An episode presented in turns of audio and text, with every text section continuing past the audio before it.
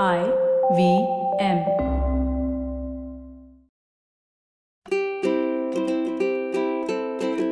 Today's fun fact of the day has to do with books. Did you know the longest book in the world is called, excuse my French, À la recherche du temps perdu? Now, I'm sure French teachers or French speaking folks listening to this right now are cringing. Translated in English, it means a remembrance of things past. The book is recognized by the Guinness Book of World Records as the longest book because it measures a character count of a staggering 1.6 million characters or letters. Can you imagine reading a book that heavy and that intense? I'd go completely mad. It would probably be one of those books that you started enthusiastically but couldn't finish. It'll probably be one of those books that you started enthusiastically but could not finish reading. How would you even remember what happened at the start of the book? We often read a book and forget all the stuff that has happened in the previous page itself, forget about like 1000 pages before it. Does this happen to you? Are you reading and reading and suddenly realize that you have no idea what has happened so far? So you go back and you reread what you've just finished reading. Or how about this? You put your book down, you go for 20 minutes or so, do something, make yourself a coffee, and come back and start reading. Now, after about three paragraphs, you realize that you've already read this before. All this back and forth causes you to lose interest in reading. My grandfather had this funny story. He famously used to complain about this. He was a successful entrepreneur, but uneducated. So he had a hard time reading. And every time he would sit down to read, my grandmother would call him and he would have to put the book down and then reread that last chapter because he completely forgot where he was. So he kept saying this is why he had never finished a book in his life because every time he sits down to read, the grandmother calls. Hello and welcome to the Habit Coach Podcast, the podcast where we evolve into the best versions of ourselves, one awesome habit at a time. I'm Ashdin Doctor, your habit coach.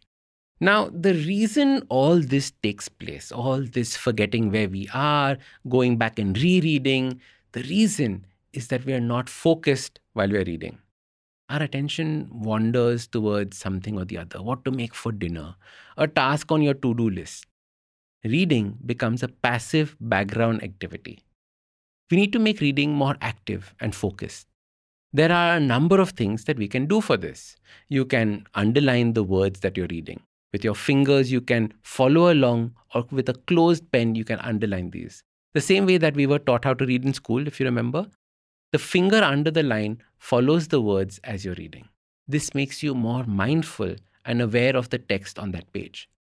Another thing you can do is you can highlight or take notes of important points or interesting facts that you've just found out. This way, it reinforces the idea back into your mind. Or at the end of a chapter, you can stop and try to recall what has happened and what were the important things that were mentioned. In fact, in my new book, A Habit a Day, we talk about these things because each chapter ends with an exercise that you can do. It's a workbook for your habits. Now, while all these things take effort and appear to be more time consuming, over the course of the book, rereading the same things over and over again because you forgot what was mentioned so far is more time consuming. So, the way to inculcate this active reading is to create a rule for yourself. And this rule is that you will never reread a paragraph or a page or a chapter. Once you read it, you have to move on.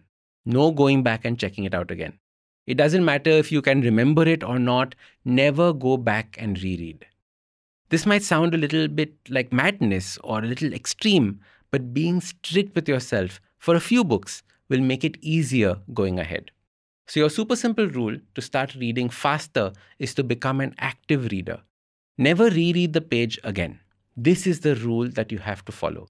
Use a tool. Make sure you are completely focused in the moment. Underline the words. Write things at the end of a chapter. All of this will make a difference. And if you are like my grandfather and find it hard to complete books, this habit is for you. Remember to check out my new book, A Habit a Day. I'm Ashdin Doctor, your habit coach. If you like this episode, don't forget to hit subscribe. Also, give us a rating. It really helps with people discovering the podcast. If you like podcasts like this, check out other interesting podcasts on the IVM network.